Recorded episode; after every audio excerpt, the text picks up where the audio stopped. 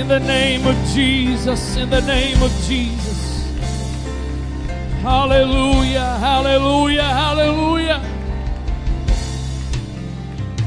Hallelujah.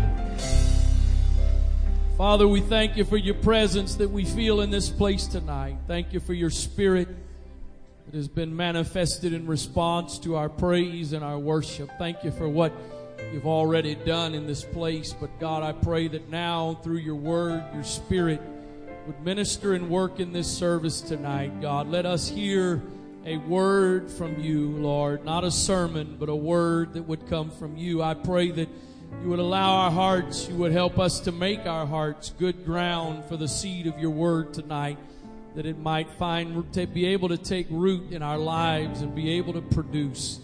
In the name of Jesus Christ, Jesus' name, amen. You may be seated. God bless you. I want to preach to you tonight. Coming out is not enough. Coming out is not enough.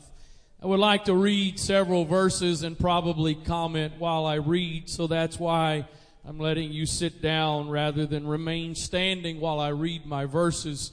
I'd like to take you to Exodus chapter 6 and verse number 1. Exodus 6 and verse number 1.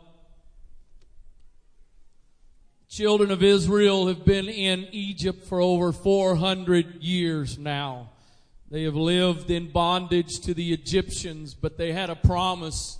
They had a promise that, that Joseph believed so much that he told them to make him a promise when he died that when they left Egypt, not if, but when they left Egypt, he wanted them to take his bones with them.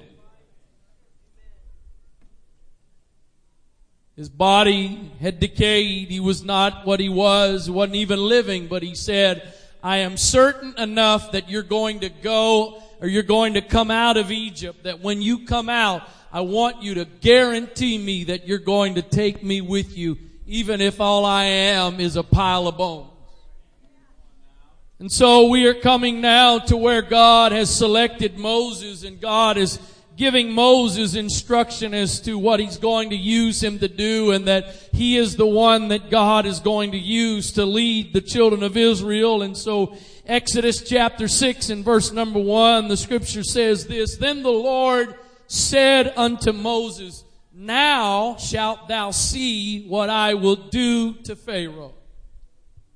For with a strong hand shall he let them go, and with a strong hand shall he drive them out of his land. And God spake unto Moses and said unto him, I am the Lord. And I appeared unto Abraham, unto Isaac, and unto Jacob by the name of God Almighty, but my, but by my name Jehovah was I not known to them. And I have established also I, and I have also established my covenant with them to give them the land of Canaan, the land of their pilgrimage wherein they were strangers. And I have also heard the groaning of the children of Israel whom the Egyptians keep in bondage. Just because you've been stuck in your circumstances for a while does not mean God has not heard you. Just because you've been dealing with what you've been dealing with for a season of time, perhaps a long season of time, don't mistake God knowing where you are with a lack of change in your circumstances. He said to Moses, I have heard the groanings of my people. I haven't done anything about it yet, but I was aware of what's going on. And I have remembered my covenant. I haven't forgotten. Aren't you glad we got a God tonight that doesn't forget? Aren't you glad that the only thing God forgets is your sin and my sin when it gets washed in His blood and He makes a choice to never remember it anymore. But other than that, He doesn't forget. And every promise He's made to you and I, every word He's ever spoken to us, He does not forget it. And He is faithful to do what He said He would do. Don't mistake God's delay with God's forgetfulness. Just because he, he hasn't shown up yet doesn't mean he's not going to show up. He's already got it marked on his calendar. Don't worry about it. The good thing about God is there are no unforeseen circumstances to change his appointments. Anybody ever had something scheduled on your calendar and something planned and marked out and you had every intention of being there, but there were unforeseen circumstances that got in the way and you had to rearrange your schedule. Before God ever said what, He also knew when. And when God says when, there's not anything unexpected on God's end. And He knows in advance that when He sets the appointment, He's gonna show up right on time.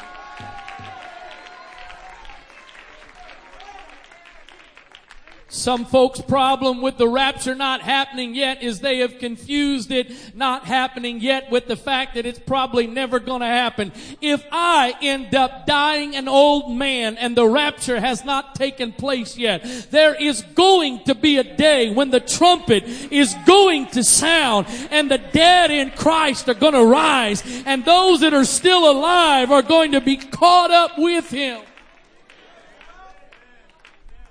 I don't know if these young people feel the same way I felt when I was a young person and those that came before me, but I know as a teenager, I literally believed that I was never going to make it past high school. I literally never believed I'd get to college. I never thought I'd get married and have kids because I thought Jesus was coming and I'm 43 years old. I passed through high school. I got my college degree. I got married and I got four kids. I'm 43 years old. He hasn't come yet, but just because he hasn't come yet does not mean he's not coming. And I don't care how many more generations may end up living. There is going to be a day the trumpet's going to sound because God said it. And if God said it, it's going to happen.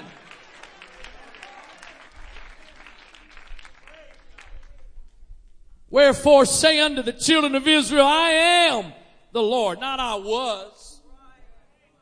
I am the Lord. I don't care what the headlines say, He's still the Lord. And I will bring you out from under the burdens of Egypt, of the Egyptians, and I will rid you out of their bondage, and I will redeem you with a stretched out arm and with great judgments. Now, let me, let me remind some and perhaps inform others. Throughout the Old Testament, the things that are in the Old Testament were intended to be object lessons, if you will, for us today as the church. The apostle Paul said it pretty plainly. He said, these things happened to them for our ensample or our examples, for our admonition and our learning. And so as the church today, we can look at the children of Israel in the Old Testament and learn spiritual principles from the natural things they went through.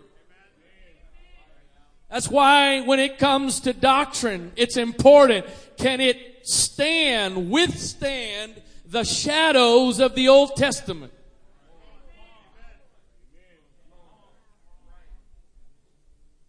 There's a lot of doctrines today that they don't consider the shadows of the Old Testament, the typology of the Old Testament. I'll give you the real simple one. It takes more than just a profession or confession of faith to be saved. It takes more than accepting the Lord Jesus Christ as your personal Savior.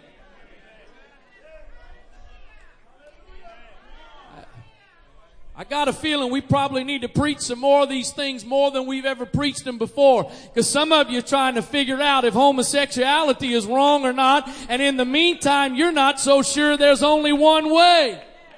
I've come to tell you tonight there is one way. Jesus said, I am the way, the truth, and the life. He did not say, I am one of the ways and you follow me and we're all going to end up at the same place.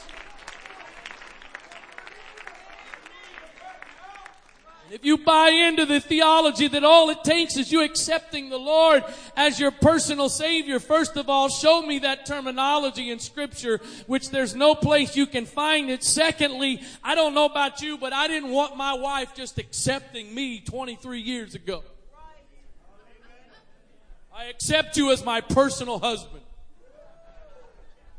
I didn't want to be accepted. I want to be wanted.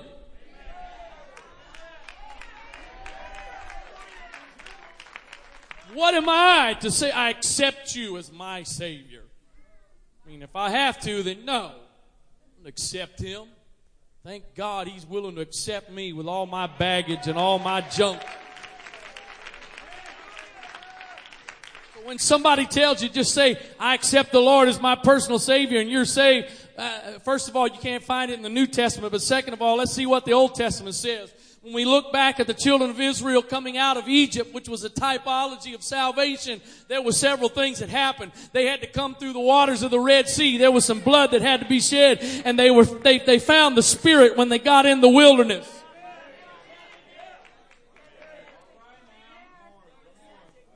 So Egypt represents the world. Egypt represents the bondage of the world. And so for us today, when he says to the children of Israel, I'm going to bring you out from under the burdens of the Egyptians, what that's saying to you and I is I'm going to bring you out from the burdens of sin and the burdens of the world that you lived under, the, the oppression and the depression and the addiction and the chains that you lived under and the slavery to sin that you lived under. I'm going to bring you out of that. Anybody glad tonight that we got a bringing out kind of God? That it doesn't matter what's held you captive and what's had you bound and what's had you enslaved. There is a God that's able to break every chain, break every chain. And there's nobody that's gone too far that his blood and his power is unable to reach.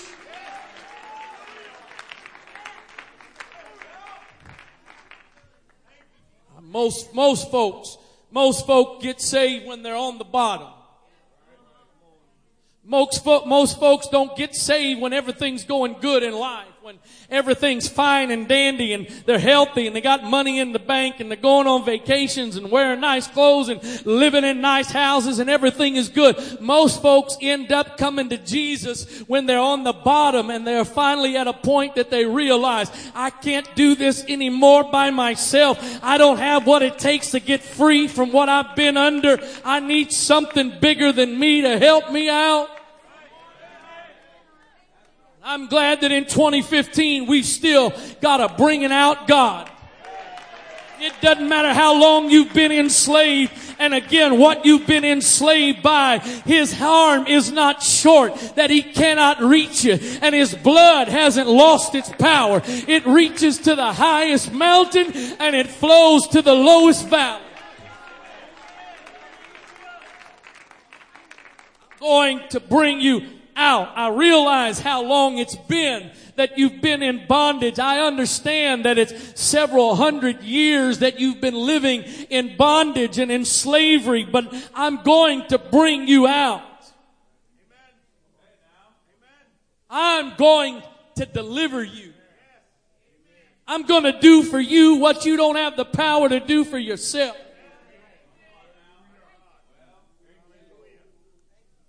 Tell them I am the Lord.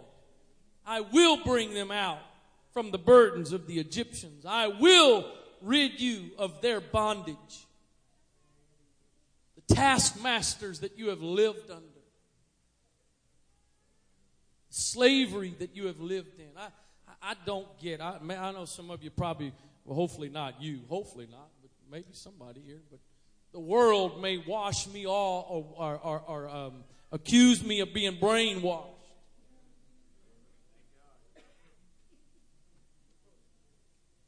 And you know, I, I don't really have a choice but to believe what I believe when I've got a when I've got great grandparents that were Pentecostals.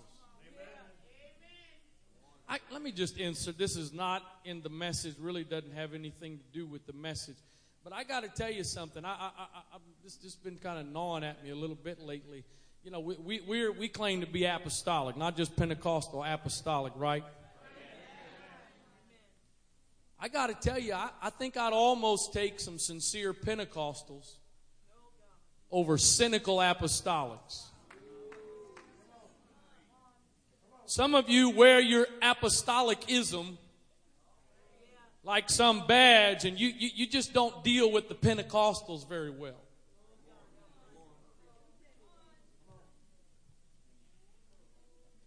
I won't interpret any more than that. I don't. I, I, I just get bothered by this little attitude about you know the way we get sometimes about the people we fellowship with. I'm not talking about the sinners, and I'm talking about the people we fellowship with, people that are brothers and sisters.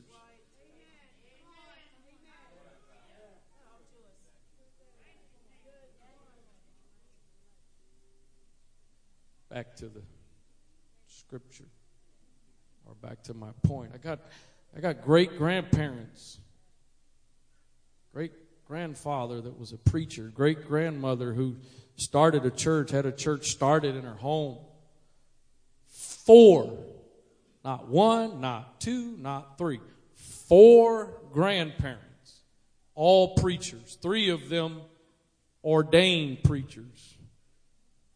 Fourth, Papa wasn't ever licensed, was he? I don't think, was he? He was? I'm, wow, I didn't know that. So four preachers started churches. Did, uh, two parents not one, two ordained, licensed Pentecostal apostolic preachers. So to some, perhaps I am here because I'm brainwashed and I just have drank the Kool-Aid. I gotta tell you, it's some pretty good Kool-Aid.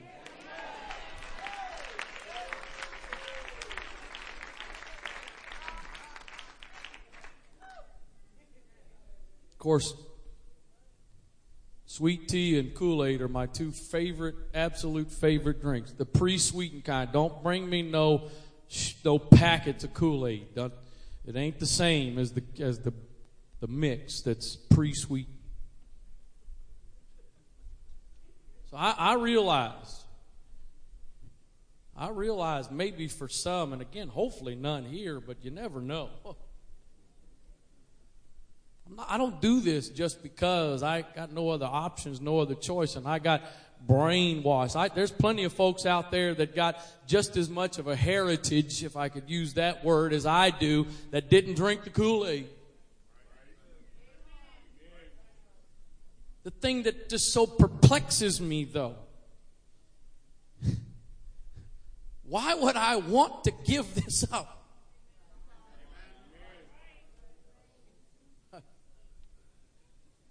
Because most of what I observe that I would be accepting by giving this up is usually ends in heartache and pain and bondage and I'm not bound tonight. I'm not imprisoned tonight. I'm as free as anybody and in fact, I'm a lot freer than a lot of people. Because I'm not driven by where I'm going to get the next fix or where I'm going to get the next drink or where I'm going to get the next cigarette or where I'm going to get the next sexual excursion. I'm not driven by all of that. I've been set free by the blood of Jesus to be free in Christ Jesus, delivered from all of that bondage.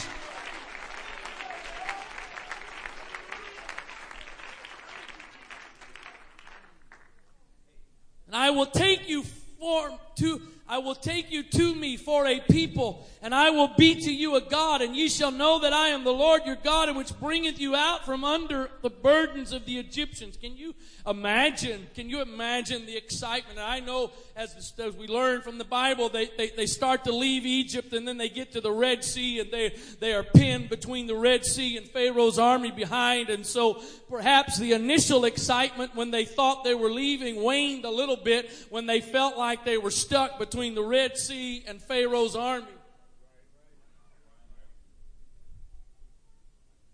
But all of a sudden, they, they see Moses stand up there and hold his rod out over that those waters, and all of a sudden, those waters begin to roll back and the ground where the water was becomes dry and, and people start walking through that water and, and now it's starting to settle in. We, we, we, we were a little uncertain for a moment if this really was going to be it, but, but God is working on our behalf and, and we're starting to make it away from the enemy and we're starting to leave Egypt. Can you, can you imagine the excitement? To rise up. We're about to leave behind slavery and bondage and all of that that we were in. And, and then I realized probably as Pharaoh's army and, and God removed the obstacle that kept them back and they started pursuing the children of Israel again, that there probably was a little more nervousness and fear that got a hold of them for a moment. But when they get to the other side, and Moses then puts that rod out again and the waters the same waters that had parted now come back together and they begin to watch as Pharaoh's army is swallowed up in that water and they realize finally it sets in. This is not a joke. We're not, this is the real deal. We've now left Egypt. We've come through the Red Sea. Pharaoh's army's been swallowed up in the Red Sea. It's time to celebrate. I got a feeling, I don't know if they did high fives yet yet or not. I don't know if they did chest bumps yet or not. I don't know what they did to celebrate yet. They, they danced. I know that. They, so maybe they did so. I don't know what all they did, but I got a feeling. We were we were in bondage, my grandparents, my great grand, but now we are free. I know some of you, when you got the Holy Ghost, you were the reserved kind, but is there anybody tonight when you got the Holy Ghost and it got a hold of you, you, you, you acted in ways you didn't act before and you did some things that maybe, maybe it wasn't just quiet and calm and reserved, but you, maybe you weren't the trained Pentecostal apostolic, but there was some expression of excitement because you realized what had just happened.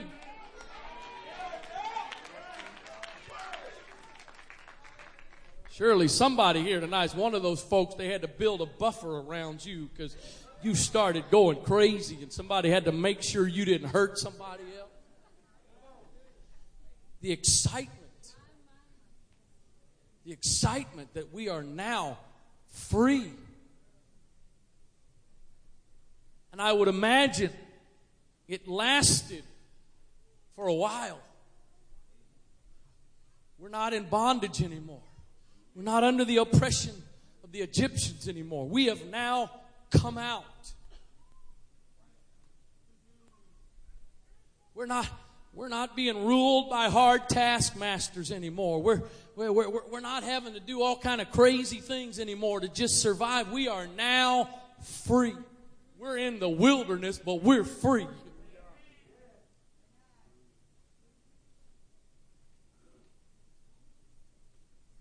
But that didn't last. And it wasn't too long after all of that. The same people that were excited about coming out now begin to grumble and complain. Now they begin, did you bring us out of there to here to die? And, and they start they start wishing they start wishing to go back.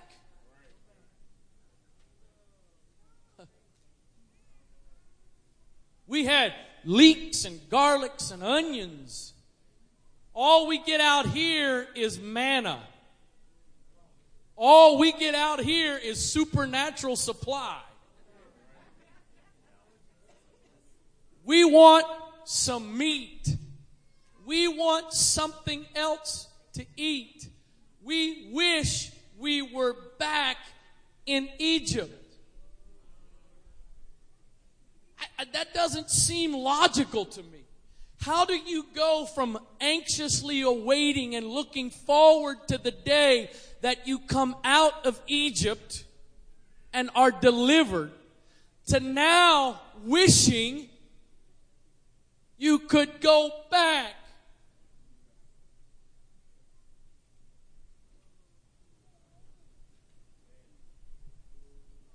even though you remember what it was like and what you had to deal with, at the risk of oversimplifying, the reason they did that is because in verse 6 he says, I'm going to bring you out. But in verse 8 he says, I'm going to bring you in. I'm going to bring you in unto the land concerning the which I did swear to give it to Abraham, to Isaac, and to Jacob, and I will give it to you for an heritage. I am the Lord. I want you to understand something, Moses. I'm not just bringing you out of Egypt. That's step one. But the second part that's got to happen is I'm also taking you in. You see, the reason they ended up griping and grumbling and complaining is if all you do is get stuck coming out of Egypt, that only lasts so long and something begins to tug and you want to go back. But I've come to tell you tonight, whether you just got in this or you've been in it for decades, you didn't just come out of Egypt and that was the end of it. He said, I'm gonna bring you out, but I'm bringing you out so I can take you in. And I'm preaching to some folks tonight that have come out. You've come out. You've been blood bought. You've been baptized in His name and you've been filled with His Spirit and you spoke in other tongues as the Spirit gave the utterance. You've done that part, but you've gotten stuck in the wilderness. And now you're wandering and roaming aimlessly. It was in the wilderness where they create another God to worship. It was in the wilderness where they decide, you know what, we, we want some gods we can see, like was in Egypt. So they create a calf to work. It, it, it's, in, it's in the wilderness. It's in this time of coming out, but getting stuck and not going in. When they first came out of Egypt, they didn't know exactly where they were going. They were all on foot. A couple of million people on a journey leaving behind. You know what? When, when, when we do something nowadays, there's all kind of logistics that go into it. You, I, I, uh, we were talking to Brother Jetty a little bit before they left and, and what his job is and, and, and what he, and, and I mean the military, if they're going to do something, there's all kind of preparation and planning and logistics and make sure you got everything you need. And, and, and, and I don't know about you, but when I go on a trip whether it's for ministry or for vacation, I want to make sure I got everything I need and, and, and, and, and everything that, that I might need.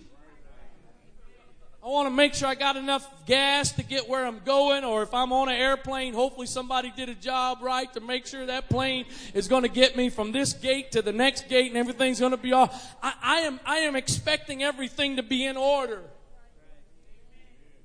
If I get on an airplane and we're sitting at the gate still and the pilot comes on and says, folks, I'm very sorry, but we've got some mechanical difficulties. You're going to have to get back off this plane. I, I, I might be a little frustrated about the delay, but I, am fine with me. I want to know everything is in order.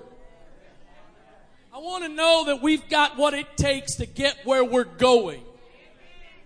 I want to know how to get there. I, I like that. I, I know some of y'all hate Apple Maps. I, have I've never really had trouble with it, and so I, I, I use that. I know a bunch of y'all are Google fans, but I, I still use Apple Maps, and maybe Google does this, but on the Apple Map app on the iPhone, it's got a feature where, where when you're using the GPS, you can look at an overview.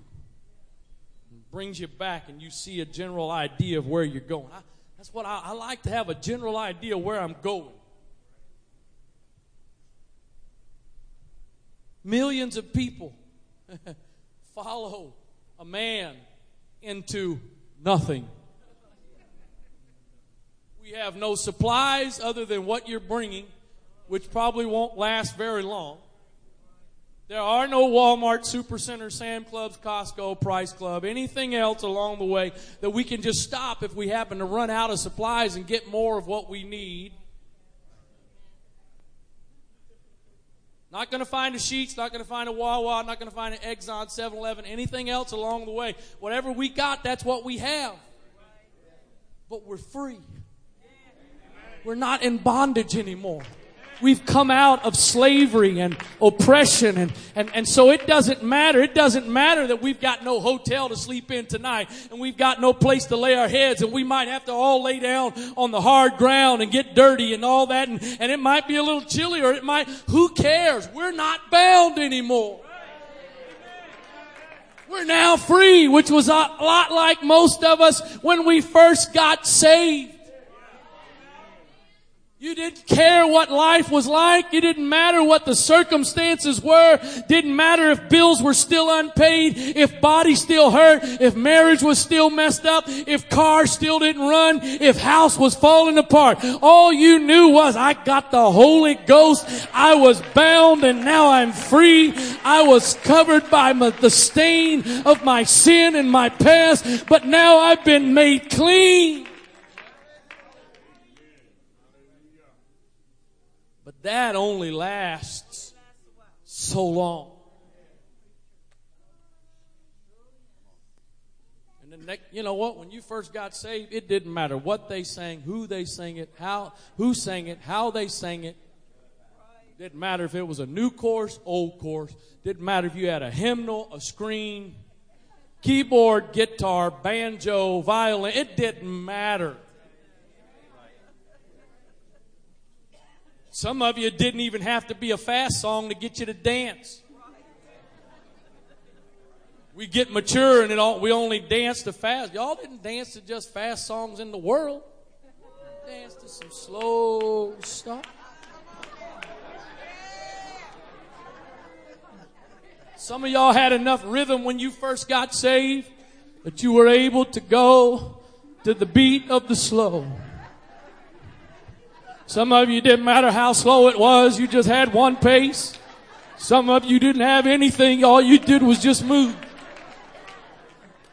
But we get sophisticated and now it takes the right song by the right worship leader at the right moment to get us to do something because we've been wandering too long and we've forgotten about where we came from to the point we now think we want to go back. So what has to happen is, while I am excited about where I came from, I've got to quickly get my eyes on where I am going because where I came from is not enough to keep me. I'll say that on again, and some of you could give me some names and stories of those that prove what I'm saying. Where I came from is not enough to keep me going. Hence the dog returns to its vomit. But what keeps me going is I'm thankful for what he brought me out of. But there's also some place that he's taking me to. And I didn't just come out so I could survive and endure, but I came out because he's going to take me in.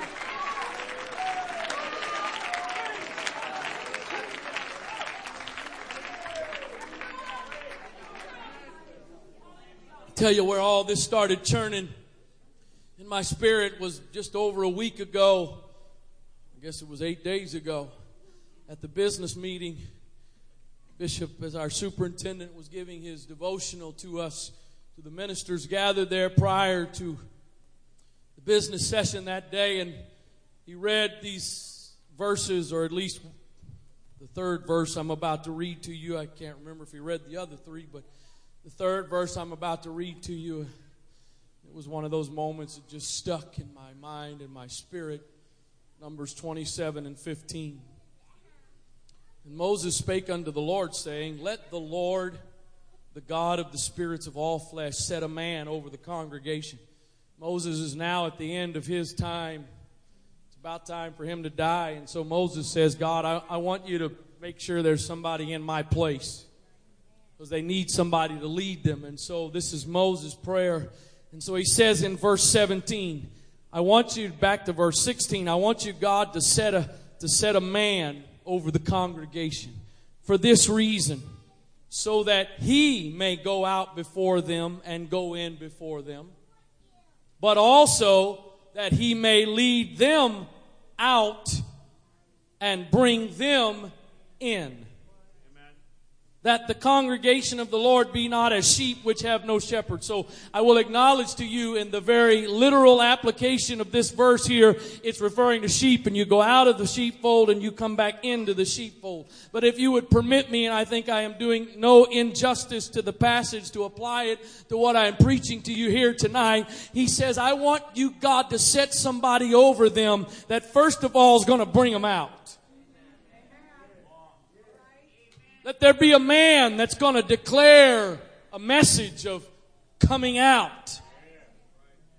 Anybody tonight can remember back to that first service or two that you came in and maybe you were one of those folks that was pretty much at the bottom and you had lost all hope and the preacher, whoever it was, began to preach and, and it was as if it was just you and him or her in a one-on-one conversation and you're sitting there thinking, who talked to him? Who told him all of, you start looking at the person that brought you. Did you tell him? And they're looking at you going,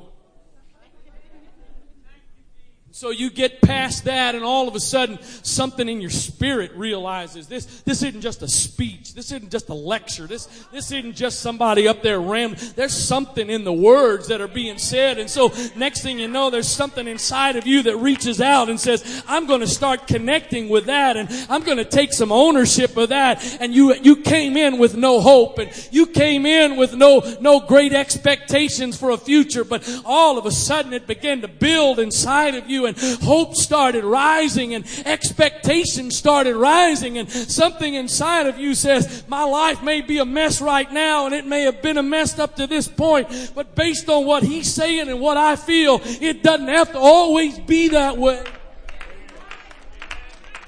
So God, I want you to give them a man that will let them know they can come out.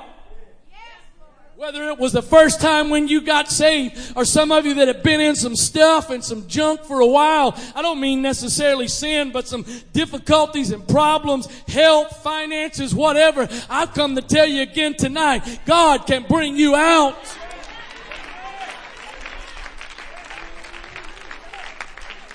So I want you, God, to give them somebody to bring them out but I want you to also set a man over them that's not just going to help them get out of sin and stop there, but I want you to give them a man that's going to get them out, but also help them find what they can get in.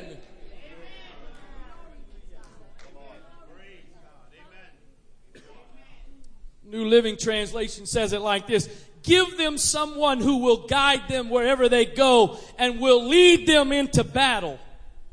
So the community of the Lord will not be like sheep without a shepherd. Don't just give them somebody, God, that'll wander them around in the wilderness. Give them somebody that's going to bring them out, but not going to be afraid of the opposition that's ahead, but realizes there's something in my future and there's something in your future. And if you'll be willing to not get complacent where you are and not be satisfied with just coming out, but pursue going in. Good News Translation says it this way. Moses prayed, Lord God, source of all life, appoint, I pray, a man who can lead the people and command them in battle so that your community will not be like sheep without a shepherd. See, the problem is some of us get satisfied because you know what? At least they did have something to eat every day. When there was no water, miraculously out of a rock, water's provided. Clothes did not wear out. Shoes. Aren't you ladies glad you weren't in the wilderness? Shoes did not wear out.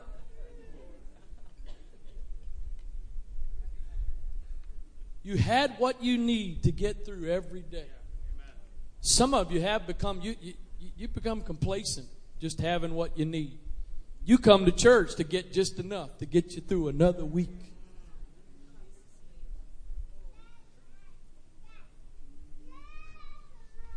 I don't think it took too long, maybe, for them to finally get the idea. You know what? We are in the middle of the wilderness, but apparently God is going to provide for us.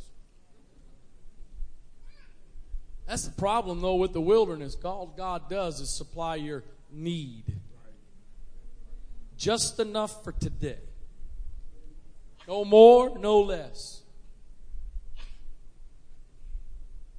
He says, I want you, God, to give them somebody, not just to lead them around after coming out of, but somebody that's going to take them in. Hebrews tells us, follow peace with all men and holiness, without which no man shall see God. There's really two parts to holiness. We have a tendency to get stuck on the first. The first part is the set apart. And that's a part of it. But holiness is not just being set apart from, and that's it. It's being set apart from, but it's being dedicated or consecrated to. Those that end up resenting and resisting principles of holiness are those that get stuck just separating from.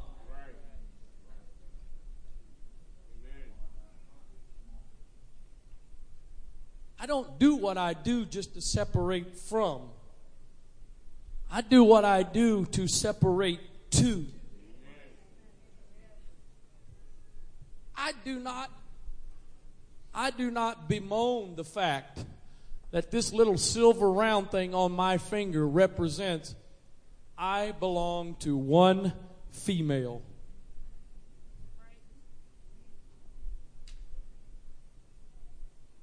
I don't I don't I don't sit at the mall or somewhere else in public and pine away for everything I'm missing because I've been set apart.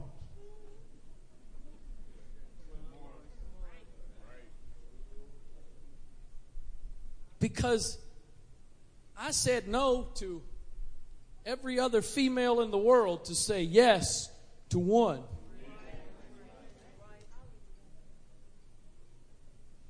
And I got to tell you, kind of like that old Southern gospel song says, it gets sweeter as the days go by. I don't mean it referring to my wife, I mean it referring to marriage and our relationship.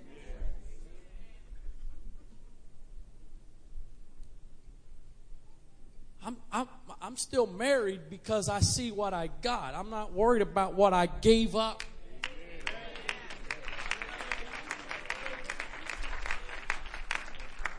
Some of you trying to live for God like this. That's the world, and that's heaven, and you're, you know, this some of y'all trying to live for God like this.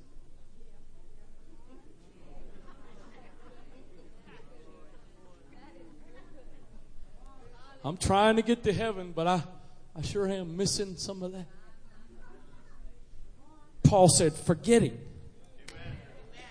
Forgetting what's behind. I press, but what do I press for? I press towards the mark of the high calling See, I'm not here tonight preaching about heaven in case you just happen to miss it. What I'm telling you is God didn't just bring you out of sin and that's it. But there is something in every life in this place that God brought you out from. But there's some stuff, ultimately heaven, but in the, along the way, there's some stuff that God intended for you to enter into. And it's the stuff that you enter into that keeps you going, not what you came out of.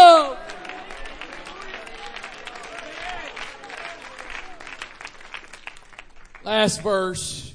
Last verse is Hebrews chapter 12, verse number 1. The scripture says this Wherefore, seeing we also are compassed about with so great a cloud of witnesses, let us lay aside every weight and the sin which doth so easily beset us let us run with patience the race that is set before us. Why am I laying aside weights and why am I laying aside sin? because I've got a race to run. Not just laying aside sin and laying aside weights because those things fall on the on the on the off limits list of being a Pentecostal. No. I'm laying aside, I'm putting off because I want to run a race. And I want to succeed at the race because there is a goal, there's a destination I'm reaching for. And so I, I, want you to lay those things aside, he says, and here's what you're supposed to do. Looking unto Jesus, the author and the finisher of our faith. And the next part is what I want you to really see. Who for the joy that was set before him, who for the joy that was set before him did what? Endured the cross. The word endure there, and this I'm sure the pronunciation is not proper, but it's that Greek word that is also often translated as patience in the in the English it's the word hupopomene whatever however you say that. And here's what the word means to stay under, to remain. I haven't remained here for 43 years just to stay out of. I've remained for 43 years because there's something that's gotten my attention to enter in. Figuratively, it's to undergo, it's to bear, it's to have fortitude, it's to persevere. If you haven't gotten a picture yet, the word endure is not some pleasant, wonderful thing. Jesus, God manifested in the flesh, Jesus did not go through the cross just simply out of obligation or duty and just as, you know, just, just out of good character decided to do what he had to do. Hebrews says he went through it because of what was ahead. I know some of you, some of you have written me off that I'm not preaching to you and I'm preaching to somebody else because you've been around so long. I, there's no way I'm preaching to you and yet I'm preaching to you. Because when all you do is come to church two or three times, one, two or three times a week, you just show up at church and everything else is just about you and Jesus and your own little relationship with Jesus. You came out. I'll grant you that, but you haven't gone in yet.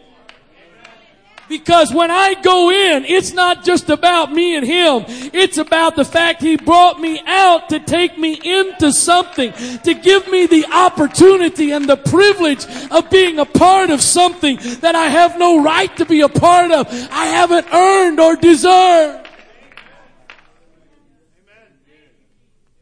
Jesus passes by and starts to form his team. It's draft day. He says to a couple of the disciples, Follow me and abstain from all kinds of sin. Follow me and give up that sinful way. Is that, is that what he said? No. In fact, he didn't even say what I want you to come out of. He didn't even say what I want you to leave behind. He said, Follow me and let's focus on where we're going. Follow me and I will make you to become fishers of men. I, am 43. I've been pastoring in December. I'll be senior pastor for 10 years. I've been co-pastor since 98. I was youth pastor. I was all kind of other stuff along the way. I, I, I've been all kinds of stuff, done all kinds of stuff. And God have mercy if I have reached the pinnacle. If where I am now is as far as I'm supposed to go, I'm not talking about a title. I'm not talking about a title. I don't mean a title at all. But if this is it, if I have reached the culmination of what there is for me, this is a really big practical joke. I, I know some of you are more spiritual than I am, and one day I'll try to become what you are. But I gotta tell you, there's still a lot of days that what keeps me going is the fact there's something out there that I'm trying to attain. There's something I'm striving for. There's something I'm reaching for. And I'm not just looking at what I left behind, but I'm looking at where I'm going. Oh, Jesus. Can I challenge you tonight? Maybe some of you, you are pursuing that, but so can I just challenge you? Don't ever stop pursuing what you're supposed to enter in. Don't ever stop looking at territory you're supposed to take. When they crossed Jordan and entered the promised land, that wasn't the end either.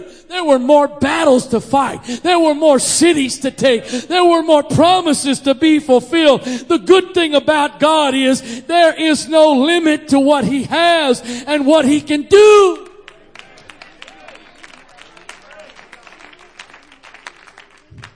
I pray you children that are old enough to have any idea to be listening and understand what I'm saying, but then especially to all of you precious teenagers. I hope somehow that the ministry of Antioch, whether it's the pulpit and the pastoral or youth ministry, I hope somehow we've done a decent job at making sure you understand it's not just about what you gotta give up and what you gotta let go of and what you can't do and where you can't go and what you can't drink and what you can't inhale and who you can't touch and all that stuff, that that's really not what it's about. What it's really about is I've been called out of something because God has something else for me. See, when I get a little bit of a glimpse of what He wants to take me in, there's nothing I've given up that could be considered a sacrifice.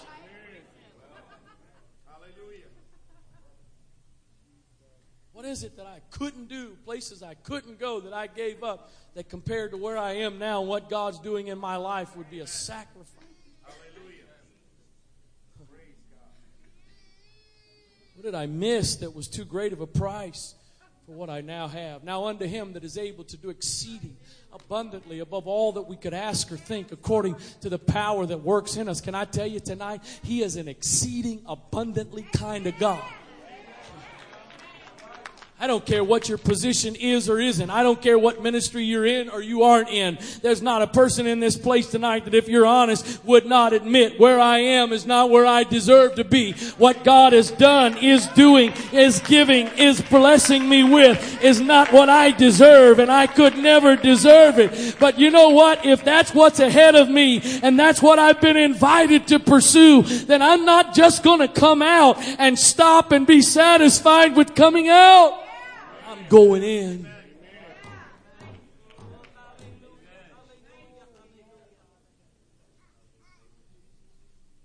Follow me. I will make you to become. I'm going to make you into something. I, I, I respect some of those religions of the world that it's all about what you give up and got to live giving. I, I, I, the thing that's awesome about God is whatever He asks me to give up, it's not to just so that I can live some life in depression, sadness over what I've given up. I, I, I gave up, I let go so that I could go in. I realize not every person in this place tonight is called to be a preacher is called to be a pastor, is called to be a missionary, is called to be an evangelist. I understand that.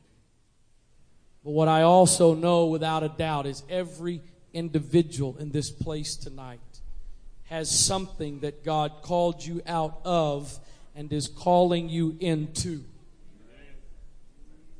What's so wonderful about God is what I've been called into, the value of it is not measured by what you've been called into. The importance, my importance, is not based on what God has called me to do versus what He's called you to do. My value comes from simply doing, being what He's called me to be. And so, for every person in this place, He's called you to come in to something. I, am to say it. I'm not trying to be unkind or mean, but I'm just, I'm preaching to some folks who've been around here a little while, and you, you've become so dissatisfied, and, and nothing's good, nothing's right, and, every, and everything everybody does is wrong, and, and, and, and you've lost sight of the fact all you're doing is wandering. Because when I'm going somewhere, I will put up with stuff I wouldn't put up with if all I'm doing is sitting complacent and wanting to be at ease and comfortable. I, am not a I'm not an overly picky eater. In fact, I, I, I like a variety of foods. I, am believe it or not, I'm, I'm, when I travel, I'm willing to try a lot of different things. There's there's some stuff I like, and there's some stuff I don't like. When I went to Brazil after high school for two and a half months, I do not like beans. I like green beans. I don't like beans, the kind of beans that, you know, pinto beans, black beans, whatever. Those, those I don't like those kind of beans. And the thing at the top of my list that I don't like, and I, there's a bunch of you, I know you don't understand this, I'm sorry, but I do not like rice. I do not like rice. I don't like the consistency of it. I don't like it. They got no flavor to me, but I, I don't like rice. And for over two months, I ate beans and rice a bunch of times. First reason I ate beans and rice was because I didn't want to offend my host and the hostess. That was first reason. But second reason was I ain't trying to die here. And if this is what I've got to eat to get me to where I'm trying to go, that's what I'm going to eat. There's a lot of stuff you'll put up with along the journey if you got your eye on where you're going.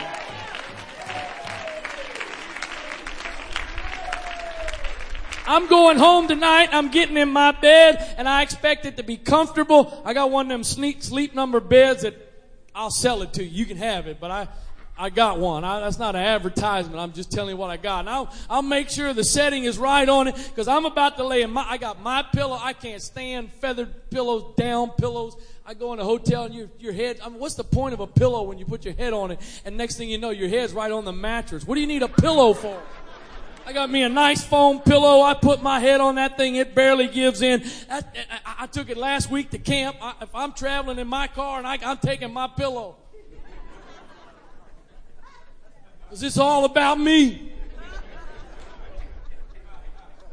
There have been a lot of times I've gone places and I've, I've, I've slept in circumstances that were not my choice. I know some of y'all like to rough it and all that stuff. I don't like to rough it. My definition of camping is in my parents' motorhome. That's it. You want a tent, you want no shower, God bless you, go have fun. I'll find a hotel and hang out with you in the daytime. At night, I'm going to my bed, my shower, getting refreshed, cause that's just, but if I'm going somewhere, it's a lot less about all the amenities, and it's just about the fact I gotta get to where I'm going. Can I challenge somebody tonight that maybe that's been around a little while? Don't forget, it's not about where you are and you haven't arrived yet, but there's some place to go. And if you just keep your eyes on the destination because of the joy that's set before you, then like Jesus did, you can endure some things. You can stay under some things that you may not want to be in, but I'm going somewhere because I didn't just come out, but I'm going in.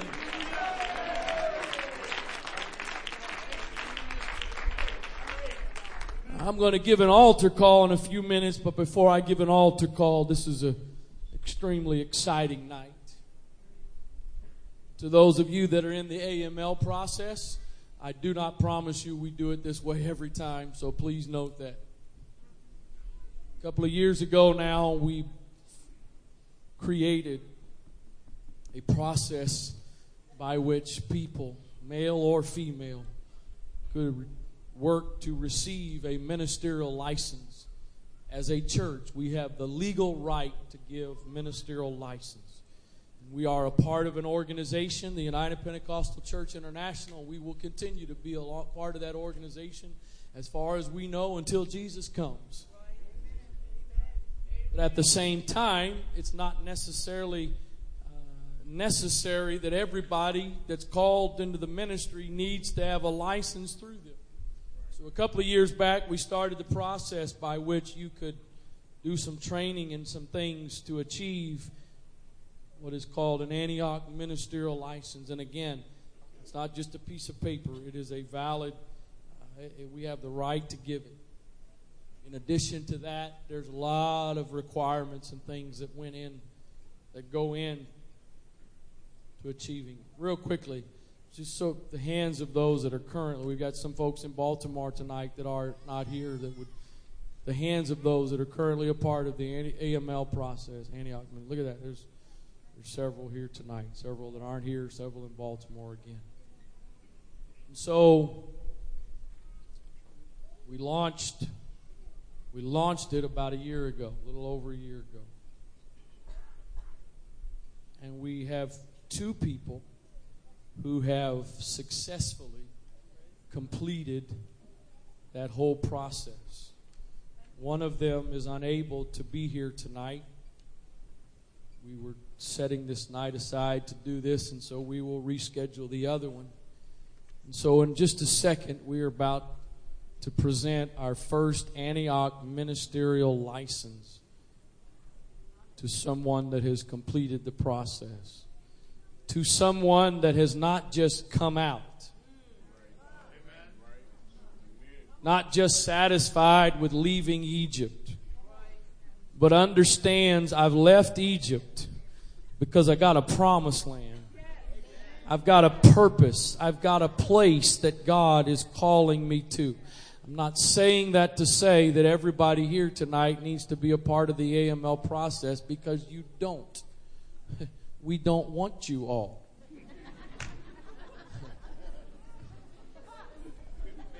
So do not misinterpret what I am saying right now that I am implying or saying if you are not a licensed minister or if you are not in the AML process, you are not fulfilled. That's not what I'm saying. Get out of the wilderness. I'm talking in principle.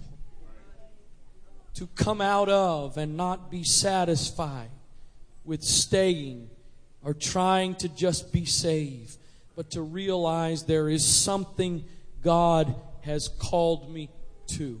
I'm not just set apart from, but I am set apart to. And so, in just a second, we're going to present the certificate and pray. Following that, I will give an altar call to the rest that would like to respond whatever your circumstances are. So, Sister Trish, if you would come. So we are very excited tonight for a lot of different reasons and a lot of different ways to present our first Antioch ministerial license. And this individual set the bar really, really high. When you enroll or when you apply for the Antioch ministerial license program, you come in and you sit down with a group of men from the staff. We talk to you and then we discuss, feel out as best we can in our spirits if this is for you. And if we do, then you start the process. And when we do that, we give you a we give those that enroll a binder and it's got it's got all kinds of stuff in it. You have to be involved and you have to spend time in the media ministry. You have to get familiar with a lot of different parts of the church and things. There's a lot of videos and books and all kinds of stuff that has to be done. When this individual came in and brought us their binder, brought it with them, it was like two or three times the size of what we gave. So for everybody else that's coming after, you got big shoes to fill. So it is. Bishop was supposed to be here tonight, but he's not feeling great. So I'm sad that he's not here.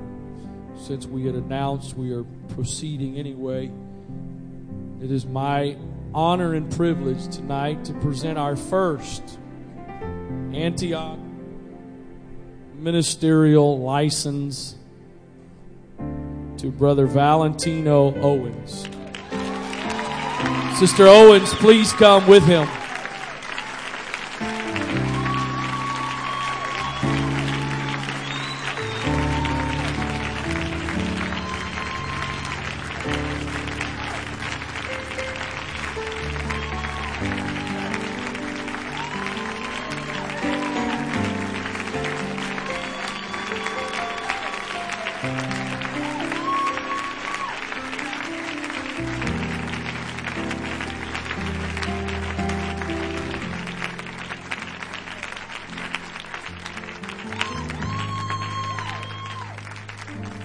Stay right there. This is not ordination. This is not this.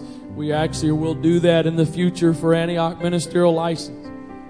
But what we are going to do, this is one part we will do every time. We are going to pray for Brother and Sister Owens tonight. So I'd like to ask those on the platform, if they would, please come down and join with Brother and Sister Owens. Brother Trombley, who is the uh, coordinator and the energy that helps keep all this rolling. Had a mishap on the way to church, and I'm very sorry he's not able to be here for this as well because Brother Trombley has put tons of time and energy into this process.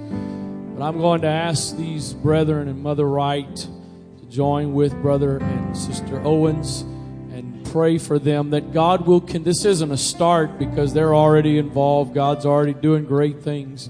But for God to continue what He's doing in their lives, to continue the fruitfulness and the, the growth in their ministry and the way He uses them. So, brethren and Mother Wright, if you will lay hands on them, if you would, stretch your hand in their direction and let's pray. Father, in your name, thank you for Brother and Sister Owens tonight. Thank you for the dedication and the commitment that they have given to this process, but more importantly, that they have given to accepting your call upon their life. Father, we pray tonight for fresh new anointing. That they would be able to continue to enter into what it is you have for them.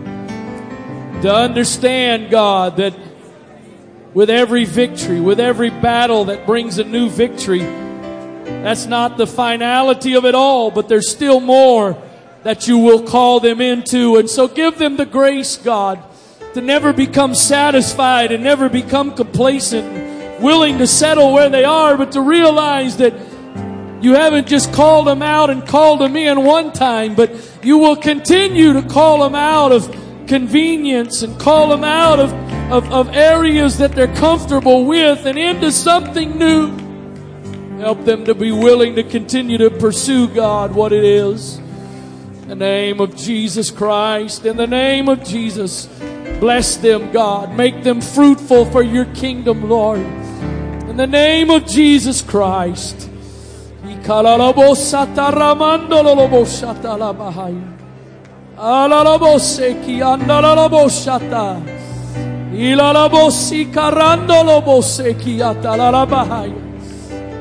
In the name of Jesus, in the name of Jesus. In the name of Jesus. As they continue to pray, I'd like to open this altar up to the rest of you tonight. Maybe somebody for the first time needs to say, God, I'm gonna, I'm gonna go into what it is you're calling me into. I'm, I'm not just gonna come out of God, but I'm going to go into. Maybe there's somebody tonight, you've, you've, you've already entered into some things, but God is calling you into something new. God's calling you to a new place, to leave behind something else and to enter into something new. And so tonight you'd be willing to present yourself to the Lord and tell Him tonight, God, I'm not just going to be satisfied with coming out. I'm not going to be satisfied with just coming out of the bondage and the slavery and the, and the, and the taskmasters that I lived under. But God, I'm going to continue to pursue what it is you're calling me into.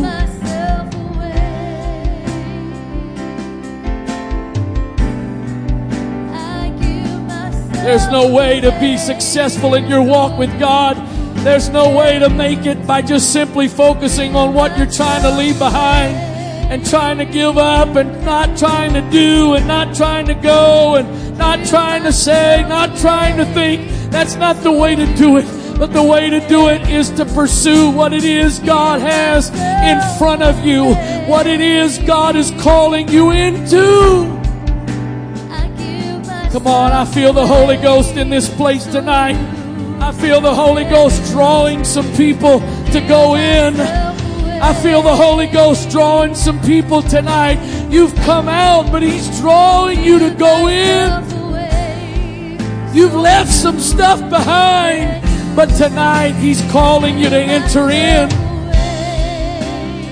You've given up some things in the past, but now He's drawing you to embrace some new things ahead of you.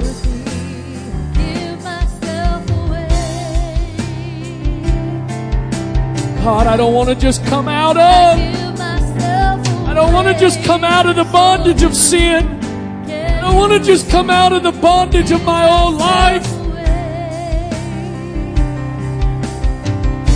That's not all there is to it, God. That's not all there is for me. You can't survive your walk with God by trying to survive. You can't succeed in your walk with God if all you're trying to do is just get through a day, get through another day. You got to get your eye on what He's calling you to. You've got to get your eye on a land of promise that God has for you. You've got to get your eye on an anointing that God has for your future, a calling that God has for your life, a purpose that God has for your life.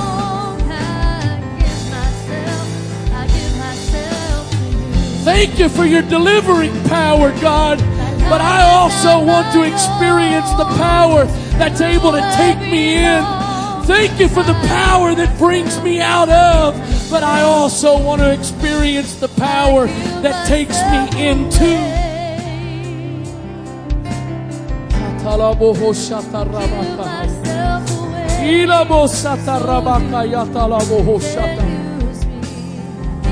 Come on, young people.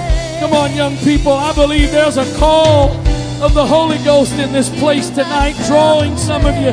I know some of you have been at camp all week and God's done some great things for you this past week. Why don't you let Him culminate it in this service tonight?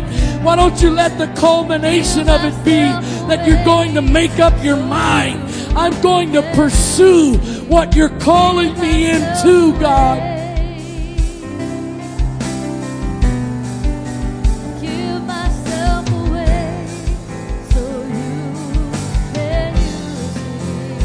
I can't be satisfied. I won't be satisfied with just coming out of. You're only going to survive for so long if all you've done is just come out of and that's all it's about. You got to get your eyes on where you're going. You got to get your eyes on what He's calling you to enter in. You got to get your eyes on what it is He's drawing you to.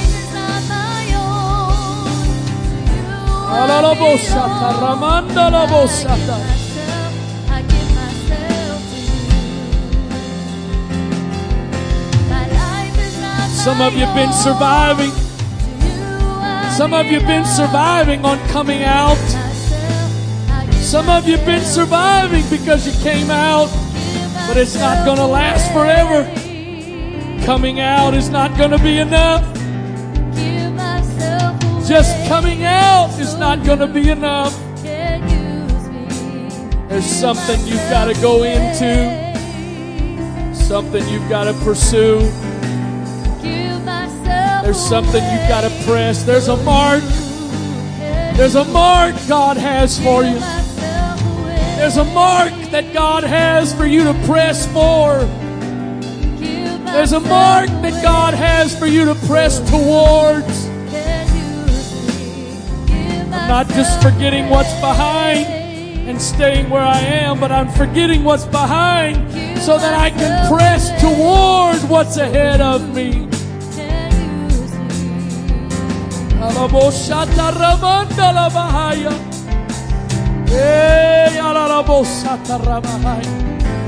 You'll only survive, you'll only put up with so much if all you're doing is coming out of. There's a lot more you'll go through. You'll be willing to go through. You'll be willing to endure. You'll be willing to deal with if you got your eye on where you're going. I'm pressing. I'm pressing to enter in. I'm pressing to enter in.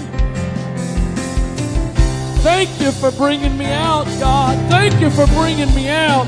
But I want to go in. I want to go into what you've called me to. I want to go into the place that you're drawing me to, God. I want to find that promised land that you have for me. I want to find that place you've called me to conquer. I want to find that territory you've given me to conquer, God.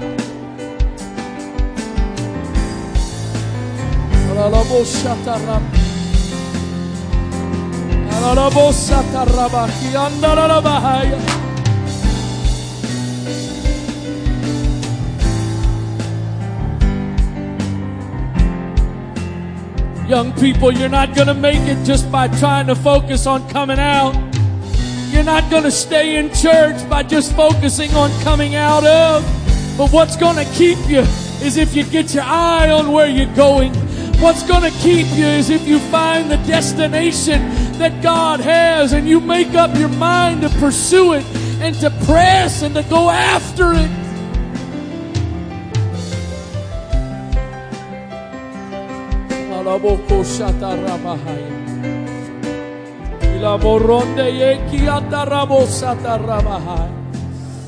Shelamando rekie alarabosata larabahai. Jesus' name. Jesus' name. In Jesus' name. In Jesus' name. Eh, Some of you have been trying to just survive. Some of you have been trying to just hang on. Why don't you try to why don't you stop trying to survive? Why don't you stop trying to just hang on? Why don't you make up your mind to pursue? Make up your mind to go out after. God didn't bring you out of to leave you to die where you are. God didn't bring you out of Egypt to abandon you to just die in the wilderness, but He brought you out of to pursue going into.